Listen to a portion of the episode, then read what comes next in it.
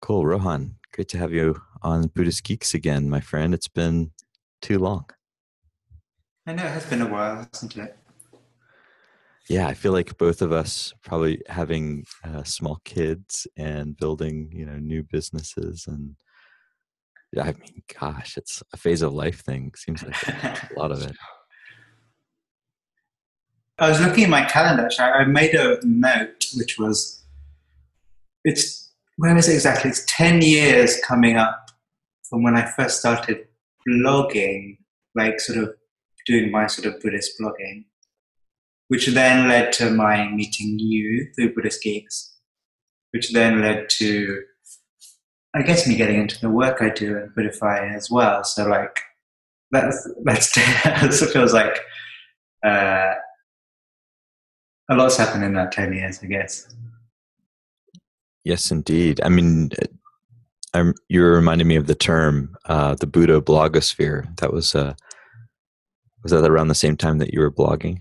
Yeah, and that was a thing when a thing which you could sort of put your arms around. There were maybe yes twenty, if that, sort of people actively writing about their practice, or more. It was less about people writing about their practice, more talk writing about their understanding of the practice in the context of pop culture or digital culture or modern life.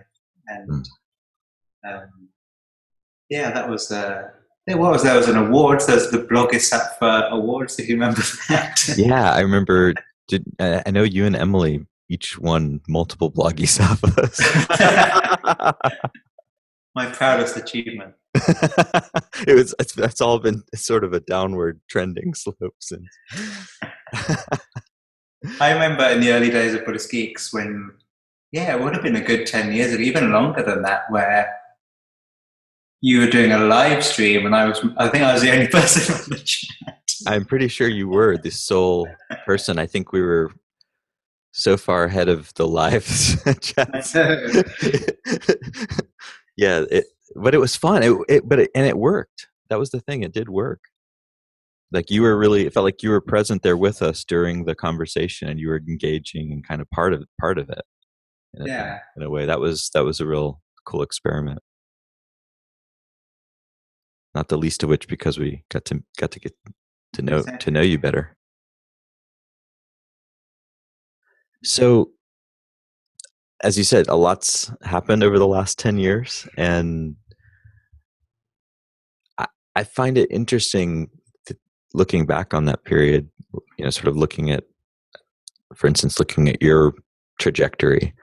Um, it seems like something similar has happened for for you as has happened for Emily and myself, and I've seen it for other people, some other people too, that there's kind of this transition toward the mindfulness movement and away from the more kind of American and Western Buddhist way of practicing that was more popular during, you know, the last few decades.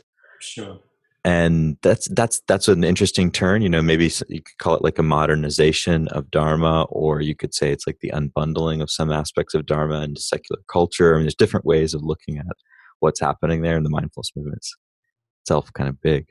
But you know you've been really surfing those waves um, and, and, especially in the app space and creating making things um, digital um, applications smartphone applications buddhify sleepfulness um, you know you continue to kind of innovate in that space and have been kind of right there as it's been arising. So you you've been you know I, am sure seeing a lot of of how that space has been evolving where it's going where the modern mindfulness movement is heading. Um, that's the stuff i was really also curious to talk about and you know see like where are we now and what's going on in the space? It's it's it's happening so fast in a way it's hard to track so um, curious yeah, tra- thoughts on that. trajectory was a good word because it feels like being shot out of a shot, shot out of a cannon and trying to the world's moving so fast and you're trying to work out which way's up and then gravity sort of tells you. so that metaphor feels like a good one. I think the I think the sort of conversation you've hit you've at all the maybe call it conversation or creative tension of traditional forms and newer, more secular forms. I think for me, two two sort of things come to mind related to that. One is that for me, it's less, less about modernization and more about accessibility.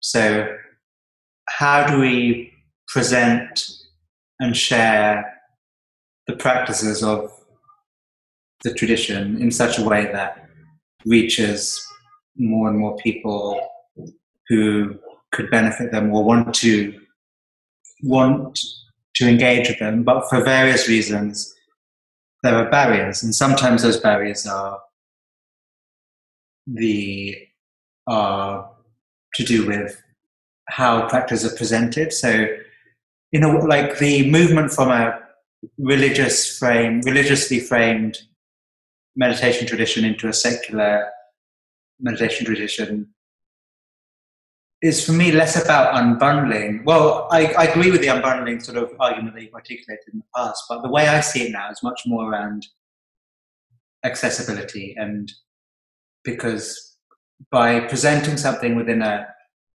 religious framework and religious context, in a society where a lot of people are cynical or misunderstanding of religious context, then that by definition creates a barrier.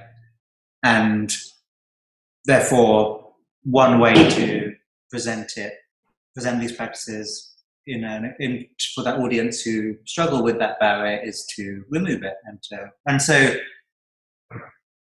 we've seen all sorts of different barriers um, uh, be uh, removed historically, but I think this one around the, the religious or spiritual context is an important and key one, um, certainly within sort of the last 10 years, I'd say.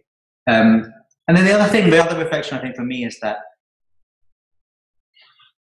that my understanding of the mindfulness tradition, to use that term sort of broadly, going all the way through insight meditation into Theravada, into Buddhism in general, and the sort of wider adjacent traditions, is that the history of those traditions has always been one of evolution and change. Mm.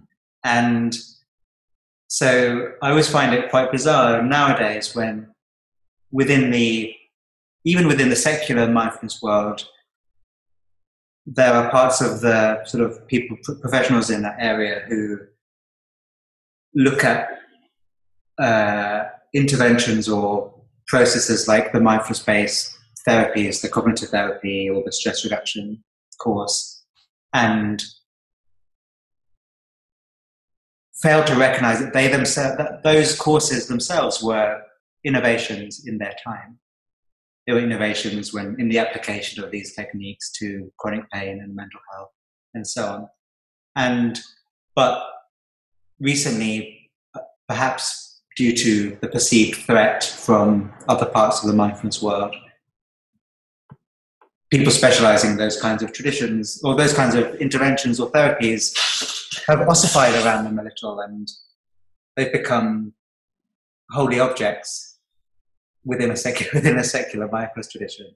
And so I always like to sort of take a bigger frame and step back and look at how meditation, mindfulness, Buddhism has always changed. It's a it's it's it's a history of innovation from the from the from the from the Buddha's awakening onwards.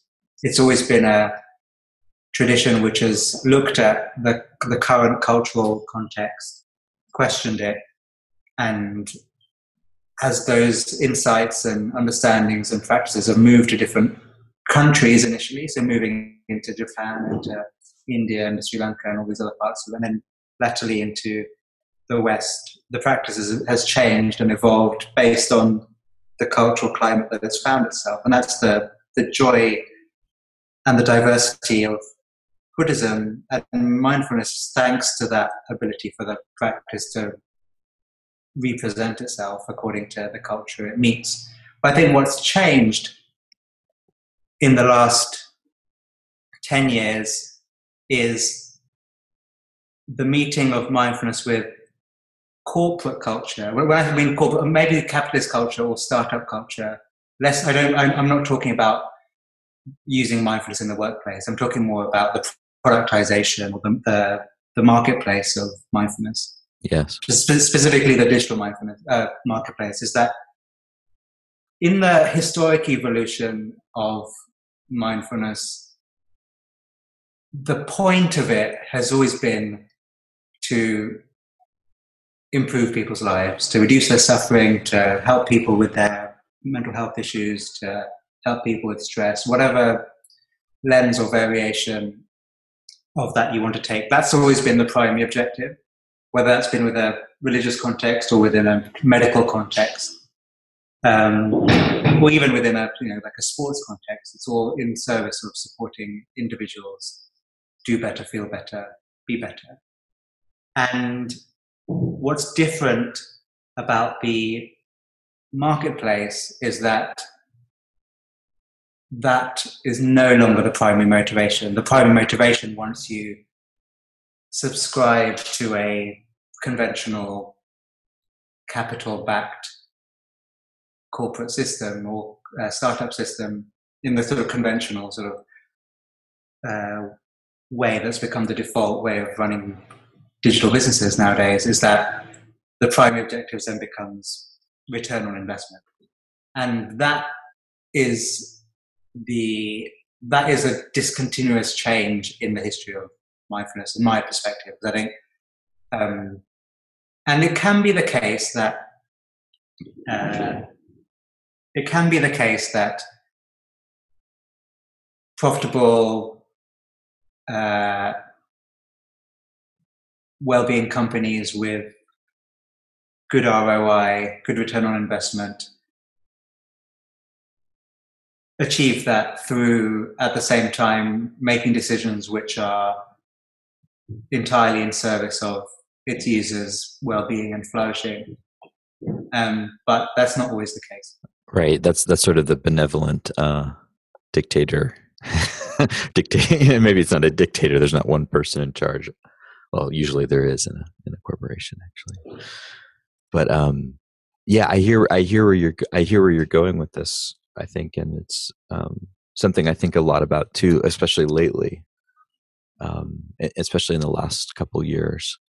Um, sure. You know, where it feels like pred- the, the predatory aspect of capitalism and the the cultural as, aspect of that predatory, like just brutal thing, is is such in the forefront right now, and um, the compassionate, you know, aspect of of taking care of each other. At least you know where I am in the sure. in the in the world, it's it's it's it's receding or yeah. being privatized, and you know that to me, it's like the, the feeling you know, capitalism gobbling everything up. it's anything it can touch its hand, get its hands on, and and and pull out some some money.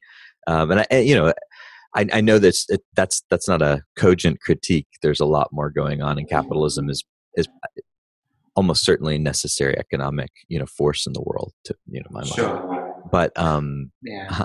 I'm not sort of a digital communist here, but but I think you know part of the intention that you're talking about that goes really is part of a, the to me it's one of the heart aspects of of of what I've explored and studied and the traditions I've been part of um, is that sort of generosity and making it, as you said earlier, accessible, uh, making it free, making it available for those that want it. Um, yeah, and I think that's that sort of that I feel is a much more useful framing because I think too often an analysis or critique of the mindfulness industry sort of reduces itself to channels, talking about face to face versus digital versus books versus blah blah blah. And actually, I think it's much more important to to think about in terms of motivation and intention um, because I'm, you know, I'm relatively, I'm like, well, not relatively, I'm agnostic when it comes to, I, I don't think like uh, that apps are necessarily that like that that apps are inherently good or bad, or that face-to-face communities are good or bad. Ultimately, it comes down to the individual case and why they're doing it and how are they behaving. I think that's um, and is it in service of is it in service of people's flourishing and people reducing suffering and, and all the variants of how you want to describe that and because for me that's important but again i also recognize that that is my own bias that i'm bringing to this conversation which is that the purpose of a meditation related company should be primarily to to improve its users lives um, but um, and i recognize that no that's not necessarily a, a given and uh, and so like so that's my that's my bias that I bring. Yeah, and uh, you know this. There's so many directions we can go here, but the one that pops to mind first is um, the sort of I don't know if you'd call it a manifesto. It reads that way to me. Um, design manifesto, designing mindfulness, um, which I think you can find at designingmindfulness.com. And here you've you know i think you've really written and, and, and drawn out some really interesting design principles. There's what nine of them that you came uh, up with? yeah that's right. And you know the, to me here you're kind of fleshing out what you know what you see that the meaning is of taking care of people's well-being. And, and that's what i appreciate. And not not just and and then maybe this is part of the broader conversation here with this designing mindfulness not just for individual mindfulness based companies but for any com- you know anyone that's creating um, technology that's using algorithms that's designing interfaces um, creating platforms things like this these are these are principles that that kind of uh, cross those dimen- those different boundaries and dimension yeah, absolutely. And designing mindfulness is absolutely a manifesto, and hmm. it came from a really, uh, I guess, really important insight, maybe quite an obvious insight, which is, you know, when you're running a company, uh, any kind of company, it doesn't matter whether you're a meditation company or not, you always think, and you're planning, and you're trying. The question that comes up is, how big is big, or what is scale? Um, how, how much is enough? These these kind of questions are. How much is enough? That's a good one. how much is enough?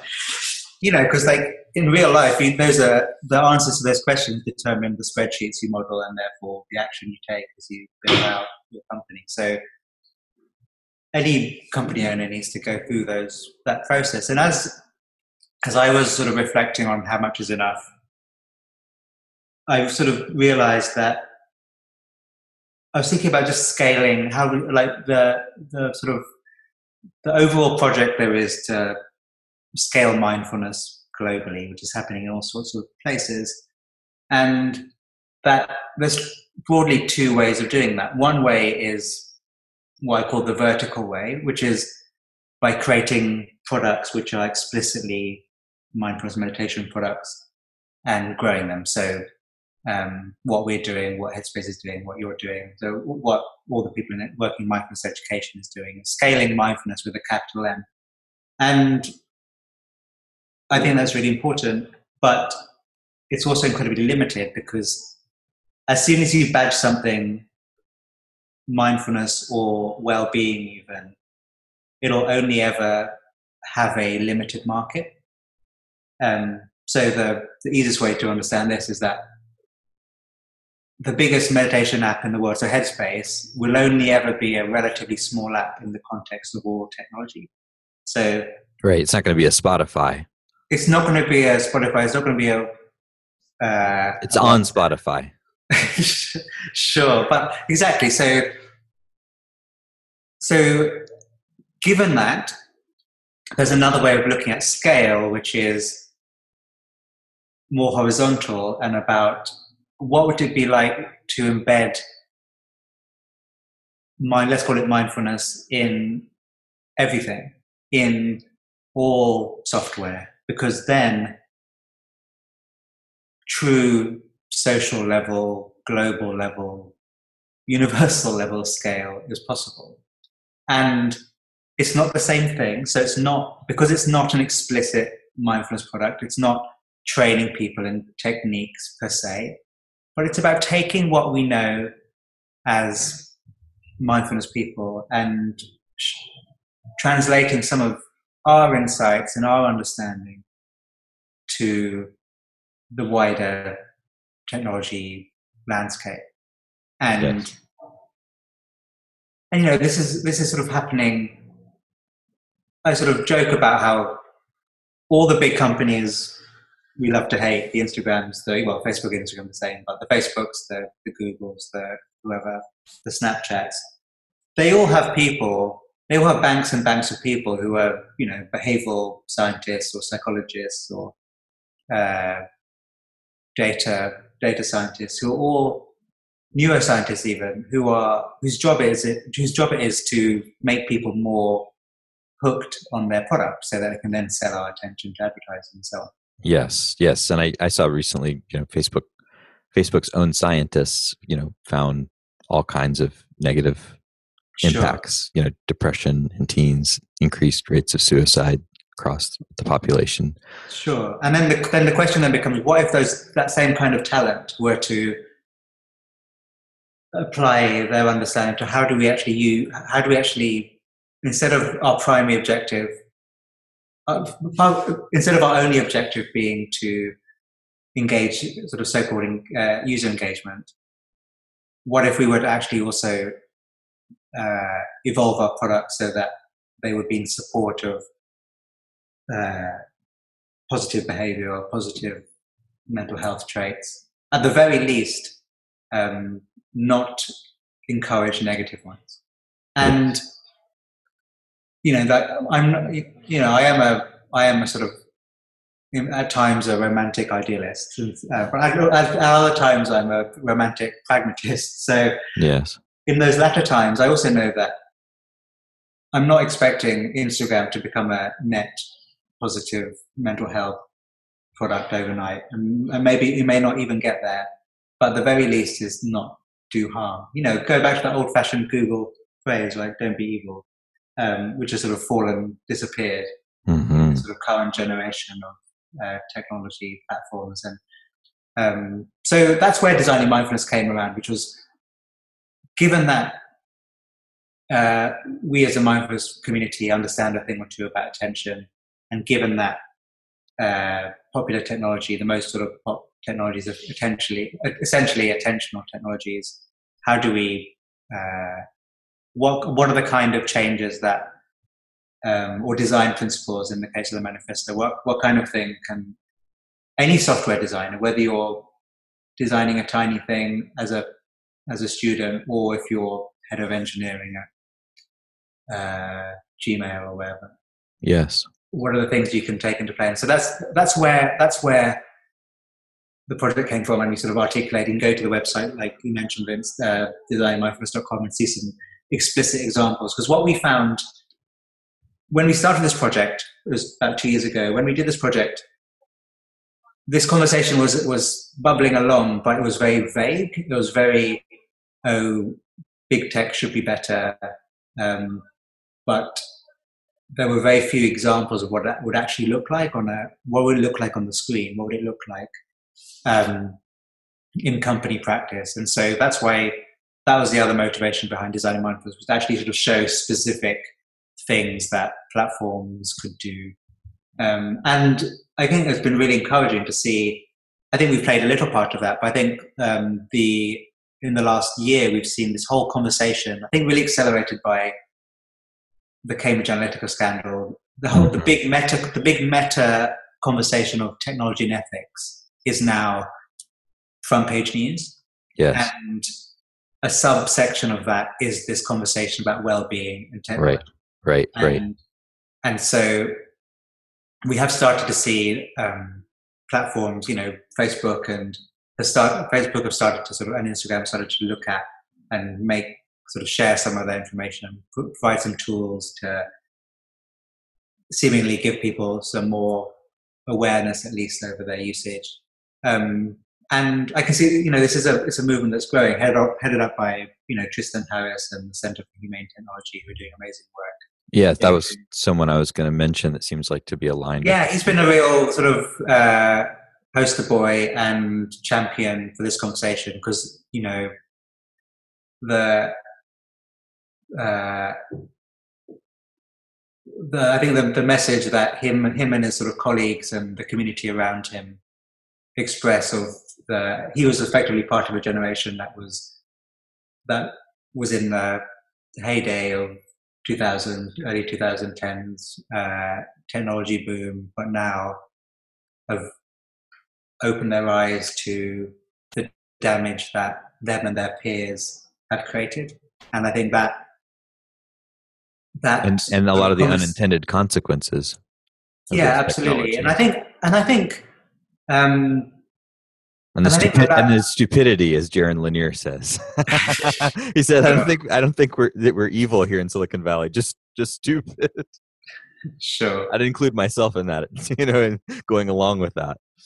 Yeah, absolutely. I think we're all any any sort of maker or designer is all guilty of that. You know, in in my experience, the that phrase, like unintended consequences, is massive in the context of mindfulness apps. I think mm.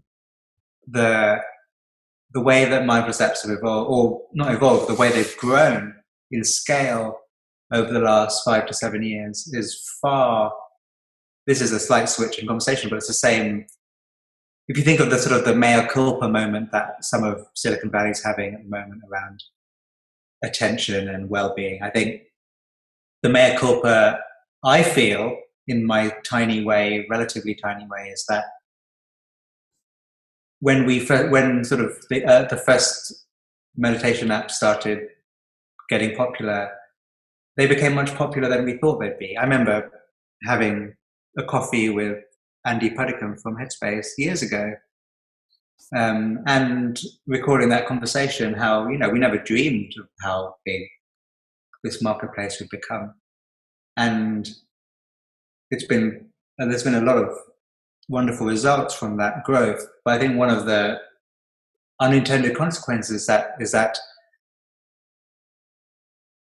the it's more the unintended consequences of how we've designed the product. In that um, there'll be someone you know, Vince, I'm sure, in your polymathy, if that's the right word, which is um, a guy called Anil Dash, who's a technologist based in New York who thinks yeah. a lot about ethics and design and so on, who I, who I followed for a long time. I met, I met him uh, once uh, at a pop tech conference. Yeah, yeah, he's a he's a very special human, and and one of the big things that he I, I attended a talk of his once as well, and he um, spoke about how design creates culture, and what he meant by that was the design decisions that individual designers and makers and entrepreneurs put into their products come from you know they come from the individual perspective and the individual value set. And if that if the products that they make become popular and scale then suddenly the those decision, design decisions have created a culture. They've not just created an app; they've created a culture. So, right, right. the scale of technology is the spreading of a, the culture that that technology sort of influence. Yeah, and, bring and about. exactly, and bring it bring it into my world. The the fact that the majority of people who try some kind of mindfulness practice for the first time, now that they do so via apps, and now, now they do so via a very sort of limited number of apps. By definition, those apps have defined global, at least sort of Western English speaking mindfulness culture because that's how people are experiencing it there for the first time. And so, you know, the likes of Headspace, Calm, and Buddhify to a lesser degree, we've, by literally sort of our choice of, our, you know, our choice of how we play audio, everything from our color palette to our to the voices we put into our app. Because of how popular these apps now are, they have an influence way beyond what we thought they would do. Um, and so I'll I'll give an example of what that looks like, which is um, a friend of mine who teaches in a who teaches in New York, an insight meditation teacher, and he was teaching a beginners class, and the majority of people, pretty much all of the people who'd come to that class, had done so because they really enjoyed using an app and they wanted to have a slightly more different experience, maybe a deeper experience. And when he was teaching them, he, the feedback he got was there wasn't enough talking because he was providing to he was uh, he wasn't overly guiding a practice because his style is very spacious and mm-hmm. light touch and but because all the people who'd come to his class were used to being listening to heavily guided practices their expectations of what constituted a practice, even a face to face practice, was entirely defined by the app. Yes. The that's, the It was con- conditioned in a way. Yeah. And so that, that example sort of shows how an unintended consequence, therefore, of the success of meditation apps is that meditators struggle to practice by themselves because they become trained in being guided and yes. that is and so it's and we've, that's we've one that yeah yeah you'll be yeah, exactly you'll be familiar with that as well and yeah we call it like we call it the bumper problem you know, the bowling bowling analogy sometimes oh i see sure. when you get the bumpers up uh, yeah. get used to that it's becomes comfortable but you know you may never know the joy of of uh, being able to to sl- sling into the gutter for a while of your own mind because you've got sure. no one to help you come back. sure, and I, and also the I think that if you were to like the more the more uh, the, the more difficult reading of that is that because apps have adopted the model of any other type of content online. So the Spotify model, the Netflix model, as the two sort of dominant content platforms in our culture right now. Because meditation apps use those use those systems and techniques and technologies,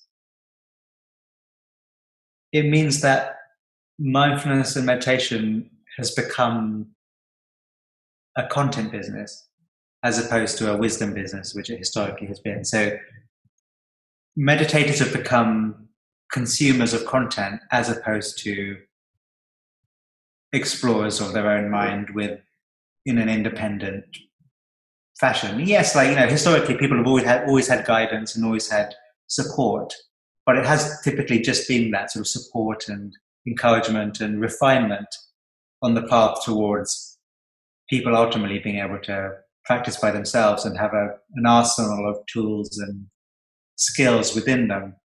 Um, but now that we've the use of the app to effectively outsource that toolkit, it means that the the the the culture around meditation becomes this much more consumption culture, which is an unintended consequence of the technology. Not it just happened to be that you know taking on those models just is, was done just because that made the most sense from a from a commercial and practical perspective.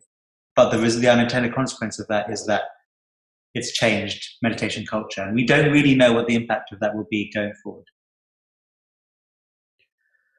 So, you know, going back to the whole being shot out of the cannon uh, analogy,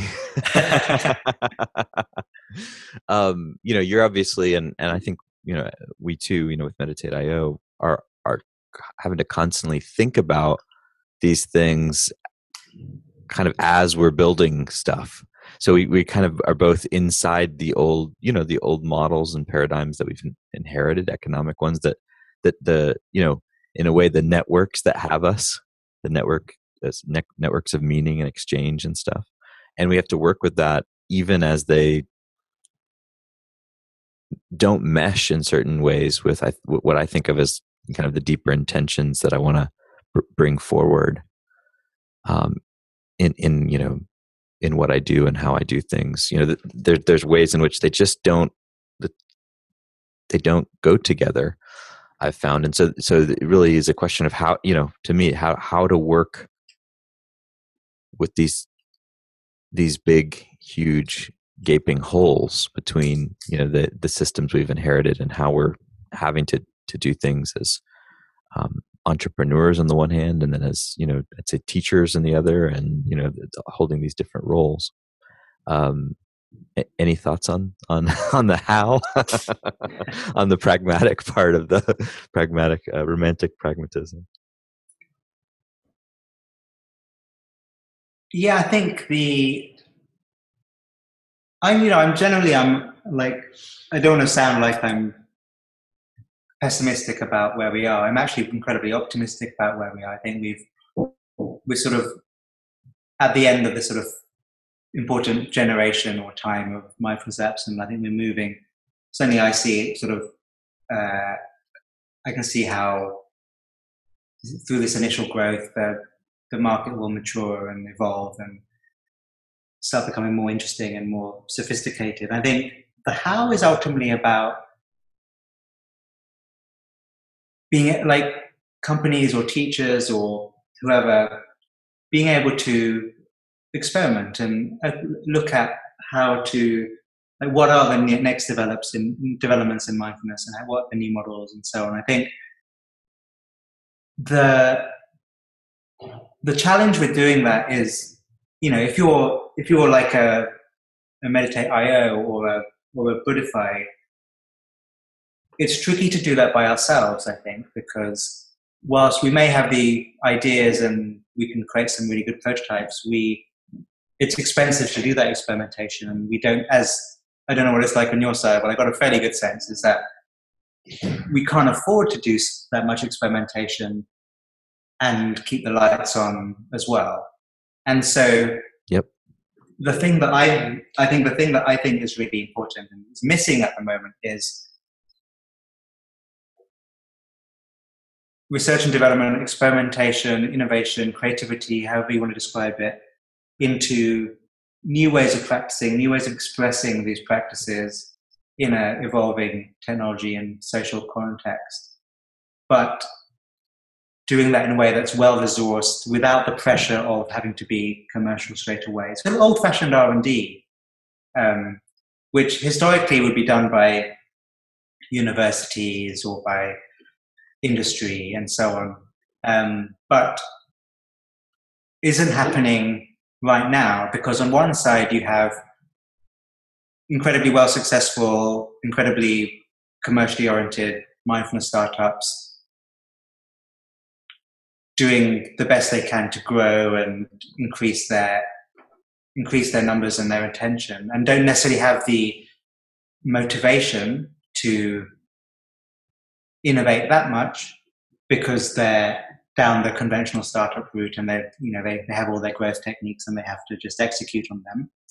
And on the other side you have whether it's academic centers or traditional meditation communities or traditions who are under resourced and don't necessarily and even and are, are hampered in their ability to do r&d because of on the academic side they, in my experience the argument is well we can't do r&d because we need everything we do to be really evidence evidence based but you can't like there's a complete paradox in that because you can't create the new thing and you can't work out how effective the new thing is until you create it and so there's a there's a paralysis um, in academia mindfulness academia and in um, mm. uh, I'm talking, you know, I'm talking very generally, so I'm not. Um, this is just a general observation. Um, and within the sort of meditation traditions, there's often a cynicism or or lack of understanding of digital or new channels, and a sense of there being a threat. And so R and D struggles to come out of both the both ends of the spectrum, mm. the aggressively commercial side or the uh, non-profit side. And so what I see as the answer is what I call the missing middle, which is systematic, well-resourced R&D into new kinds of mindfulness experience and intervention and practice, which, is, which at the same time has uh, has a an underpinning of public or social value. So it's not it's not purely a commercial um, R and D system. It's just actually trying to work like because because neither neither side is going to do that work, but that's the work I think that needs to be done. Um, otherwise, the whole mindfulness space will becomes there'll be like a schism because currently that's what the environment is like now, where a lot of traditional academic mindfulness people are in effectively in denial about how successful mindfulness apps are. And on the mindfulness app side, they don't really care. So they don't, they, big. They don't really, big. yeah, they don't really, they don't really care about the other side because it's, it's not, it doesn't matter.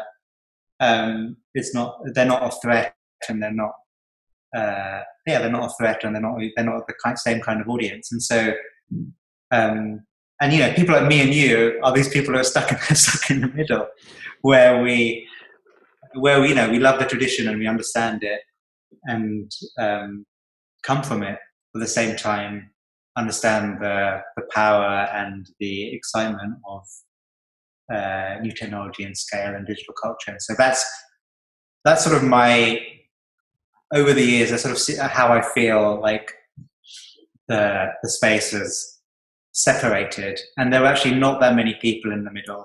Um, but at the same time, I'm I'm, I'm optimistic that um, uh, that for the next few years because because as because ultimately the growth of mindfulness apps has led to more people being interested in this stuff, and that marketplace. That marketplace needs somewhere to go, um, and just being served fairly superficial or or um, uniform experiences through conventional mindfulness apps. There's a point at which that isn't enough. And you know, like we did actually, we did a research project last year, which we haven't published yet, actually about um, the pathways people take through mm. my, the mindfulness marketplace. And there's absolutely like a growing number of people who are um, who either actively are looking for something more sophisticated or more engaging, uh, or they don't know they don't know that's what they want but if they're presented with it they would move there because that's another unintended consequence of of mindfulness apps which is because they often present a very superficial light touch style of practice or a fairly one paced style of practice the user doesn't necessarily know there's more to it than that so um, you know i've met people who've said I was meditating 10 minutes a day for five years until I realized I could do more than that. so, mm. um, and you know, the world changes when, like, there's something, you know, there's something extraordinary between, you know, in, in a simple way, the difference between sitting for 10 minutes and sitting for 30. There's something that happens around that 20 minute mark where the body finally settles and the mind finally settles and a whole different types of domain and experience open up. And a lot of people are not able to access that because they they just never had that. They've never been pointed out that way, and so um, yeah, that's why I'm optimistic. Because I think there'll be more people creating new pathways through different kinds of thing. And currently, you know, people find their way to services like Meditate.io, or they turn up to a meditation class because they enjoyed an app, and that's happening organically. But I think yes, there's an opportunity for entrepreneurs to be a bit more tactical and look at okay um, how do we how do we sort of cater more to that maturing marketplace and that's effectively what Buddhify has positioned itself to do and trying to do um, which is we, we realized that we were never going to beat headspace and calm at their own game because they're brilliant at what they do. Um, but what we can do is create a slightly different offer, which is to create some experiences for the person who wants to go a bit deeper or try something different, who, maybe he's had an initial experience and understands the value of the practice and got a bit of a a bit of a background and a bit of a starting of a uh, a regularity of a practice or starting of an understanding of where this stuff can go and then giving them a bit of a bridge point into depth. Um, in the you know that's what again that's what you do as well in a much more explicit way, which is taking people into a into a more substantial level of practice, and we're doing it in a slightly different way by introducing different styles of practice, um, and because often, uh, often app users have typically only practiced by themselves, and so moving them into a a group setting can be quite a big change. And so um, the question that I'm most interested in right now is how do we encourage social styles of practice for people who've never thought of meditation as a social practice and in a way that feels quite safe and because for a lot of you know again when i say from a lot of people i'm talking from a, a basis of sort of research that we've done which is a lot of people only consider their practice to be incredibly individual, incredibly personal. Yes. So the idea of including or opening up it up to someone else feels at best alien, at worst incredibly scary. And yes. So, um, uh, I'm interested in how you how one can support the socialization of an individual practitioner in different ways. I think that's an opportunity because you know, like, um, uh, given that the history of the last ten years of pop technology has been social, um, yes. my sense is that meditation technology isn't really that social at all, and so there's a again, there's that's a big opportunity area I think for the next few years. Yeah, yeah, it's it's so interesting. It's tra- tracking over to the sort of meditation communities that I've been part of, it's be- they've become increasingly social over the last 10 years. Yeah. Um, and then to see, yeah, the mindfulness space, which itself, you know, the MBSR has a lot of social elements and, and in a lot of ways, pedagogically was hu- hugely more innovative than the sort of sit in front of the, the sage on the stage model uh, sure. of teaching. But um, that doesn't, you're right, it doesn't get translated necessarily over to the app space or doesn't get translated well. That's why it's so cool to see some of the, the more recent features on Buddhify, like transmission and uh, um, what was the other, uh, Together, the other uh, aspect sure. that you've released. Yeah, that, that both are focusing on um, I want to talk about transmission. This is something you told me about a couple years ago. I um, know. Been, we've been, been, cooking this for a long time. I mean, was it probably two or three years ago that you that I, first heard first heard you talk about it, and so cool to see that.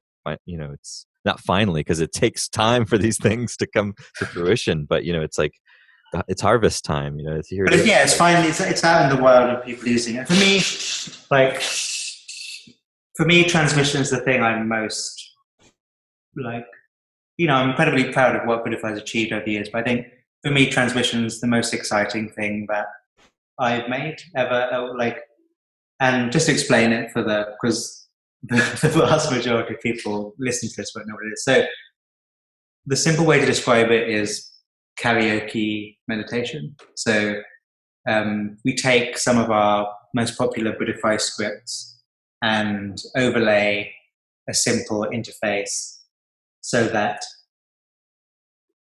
you can read out a meditation in your own voice to whoever happens to be in the room with you. Um, so that's the simple idea. I love the user interface, by the way, the thumbs. Oh, thank really you. That's nice. I think we can get into the geekness of that, but um, uh, I'll explain that now actually because I think this audience hopefully will appreciate it. Which is the way that it worked. We, we were designing the interface for this, and uh, wanted to make it really simple and um, and so the way it works is that there isn't like a press or there isn't like a play button to start. What you do is you place your thumbs on the bottom of your screen and when both thumbs are in place, it starts playing. So if you ever want to pause, you just lift your thumbs off the screen. And when you want to start again, you can uh, put your thumbs back. And that has a simplicity to it, but actually the real reason why I included that feature, that thumb control sort of feature, was that when you're holding a phone with your thumbs on the bottom and you're reading aloud a meditation to another person in the room, by definition, you have to be lined up with them. And so the, the design thinking behind that, that interface was actually how can I get the person reading the meditation their chest to be uh, lined up with the chest of the other person so that they're facing them. And it was hmm. this sort of design decision to do that. And because that, because ultimately that the, the reason transmission is so important to me because it's about the app, the, the app is no, the, the, the app, the relation between the meditator and the phone becomes secondary to the relation between the the the two people or the the many people in the room. Because what that's because I think the what I wanted to achieve with transmission was to create a a social meditation experience where the most important thing was your relationship with the other human in the room, not um, uh, what the what was happening on the screen or what was happening through the through the speaker of the phone. And so, and the app just happens to be there um, and is your support. And and also that there's a really simple insight, which is it's all very well pressing play on a meditation and uh, uh, following the practice, and there can be so much value to that. But it's entirely different when the meditation is being read by someone meaningful to you and who cares about you and who's in the same space as you. So all those factors led to this sort of um, uh, the, the, the design of this feature and and we you know trans and the reason we call it obviously transmission is an important name as well in the sense that we're the person reading the meditation is is is sharing the practice. They're not. We're not placing them in a position of power. We're not saying you're a teacher, you're an instructor, um, you're an expert. We're putting them in a position of transmission, of sharing, of generosity, um, and that. So all those dynamics into play came into it, and so um, yeah, it's been great. We've we launched it a few couple of months ago as part of our new sort of membership offer. Um, and people, yeah, I think all sorts of different use cases. I think my favorites are, um, you know, parents reading meditation to their children at bedtime. Mm. We've had some of children reading their meditation to their parents at bedtime. Oh, that's is, smart. Um, uh, and and you know, even and you know, friends, couples. It's that family sort of um, sense, which is why it was, was my real the idea of friends and family sharing meditations together was was the thing that I thought about when designing it. But also we're seeing you know school teachers reading meditations to their classroom, um, and even sort of therapists reading teachers to their to their reading practices to their clients. And so all this sort of organic stuff is happening, um, and and that's why I, I think that's I can see that evolving even further. You know. Um, we also recently launched a sort of an, an Alexa skill where we put some Buddhify meditations on, a, on, on. Oh yeah, I saw that. And and the reasoning behind that was not dissimilar in that redu- removing the screen as being the primary interface and yes. Alexa. I don't know whether you have one, whatever. I'm sure you have some kind of version of, of a voice. To, to, be honest, I'm a, I'm holding out for something. Okay. The Met Office says the Mercury is likely to see in parts of the UK. She heard you. See? Oh my goodness! I've been hanging out with too many hippies in the mountains here. I've South Lincolnshire in the north of Alexa, please stop. oh my goodness! That's why Generation One has need some work. but like but again, the reason why these devices, which I shall not name, are interesting from, from, a, from a mindfulness perspective is that they're often they're social devices. Um, the majority of them are in kitchens or in living rooms, and so yes, by definition, you can start thinking about um, uh, family or relational practices and you know, a friend of mine actually just launched the first ever board game for Alexa, um, which is where you buy a you buy a board game and um, you play it alongside the device, which asks you the questions and so on. And so, and so he's he's effectively invented a new way of mm. playing. Using That's technology. Very interesting. And it's a really, it's a really amazing. The project's called When in Rome. It's a really exciting uh, uh, product, and that. Uh, and again, you know, it's still very early, and you know, we're seeing. You know, I know you're doing um, experiments in VR and so on. There will be sort of nascent technologies where, in a in a few iterations' time, we're going to have some really interesting, powerful, and hopefully accessible things out there. Yeah. But going back to our initial point, we need to do them in a way that gives them a chance. We need to do that R and D in a way that gives it a chance. Um, there's only so many experiments us as a company can do, can afford to do. Um, yes. and uh, and uh, also as a small company, we might have an amazing experiment that we make, but we we might not have the the capital or bandwidth or capacity to grow that opportunity. So this is where this it comes back again to this To the missing middle. the missing middle. And I think, um, you know, I, again, I'm, I'm, I'm optimistic. I think there are enough moving parts in our world where the money might meet the motivation, which might meet the talent and the expertise.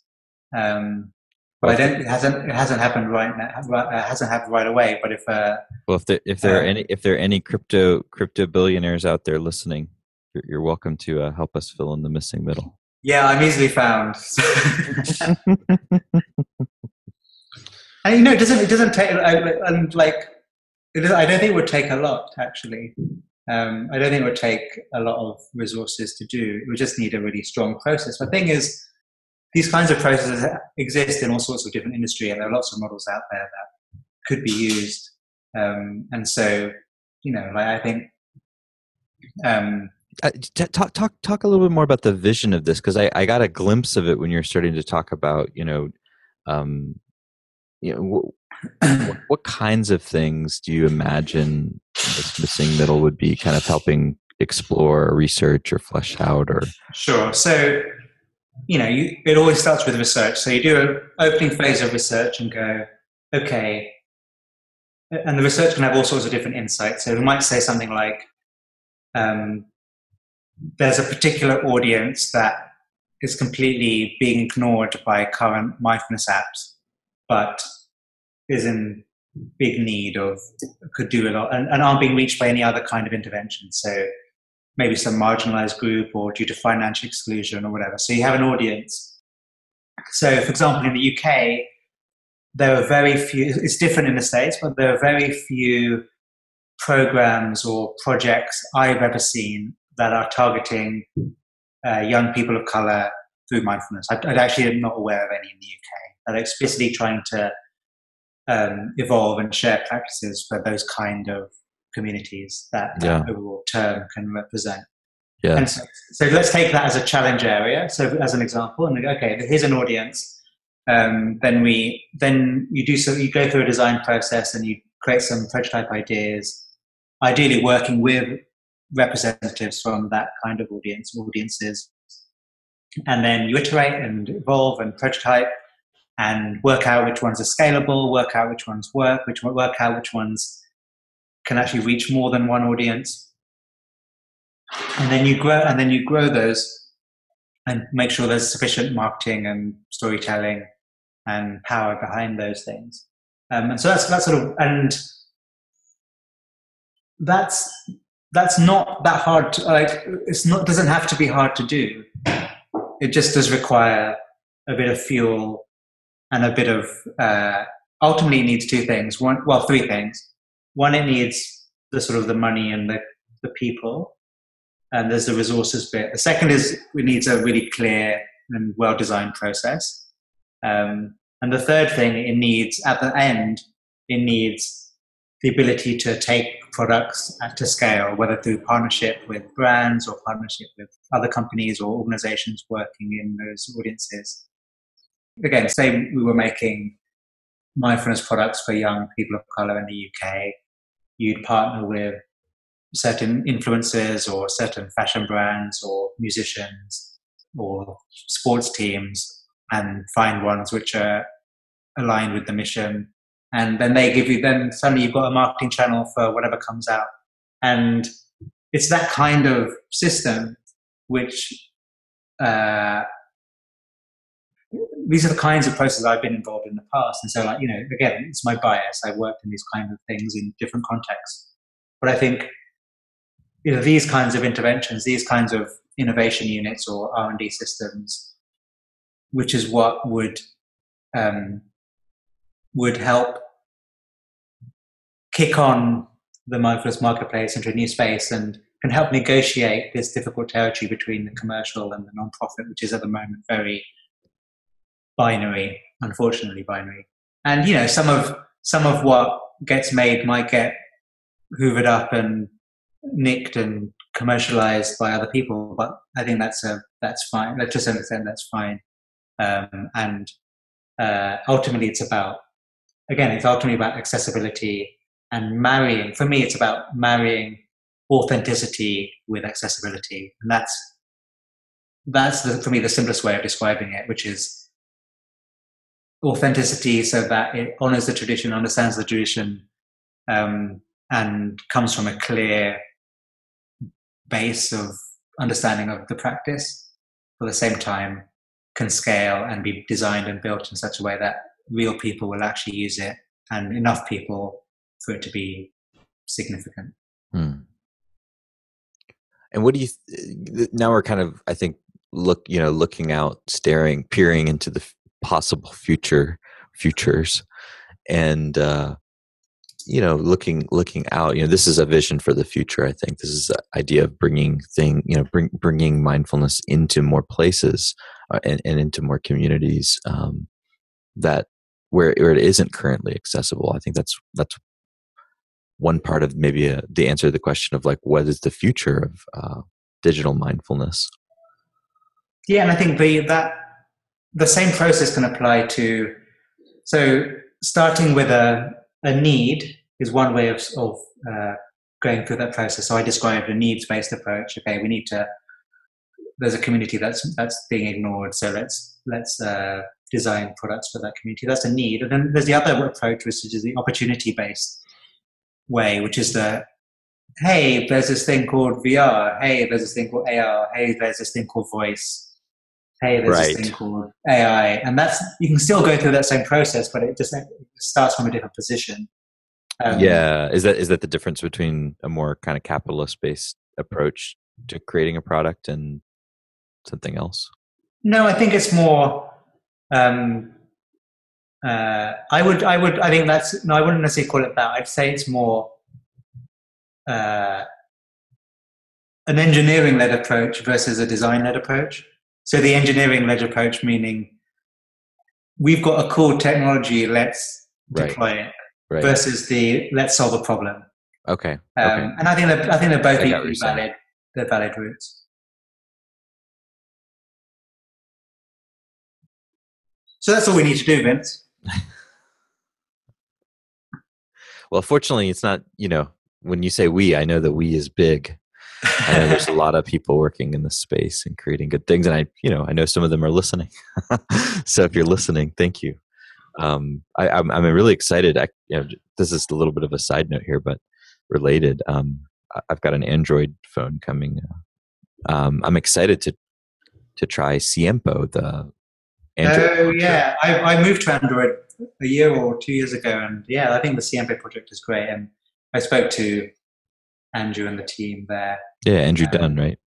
That's right. And I think it's one of the really good examples of turning some of these insights into practical technologies and um, explicitly around the area of bringing back some more control to how you your attention on your phone.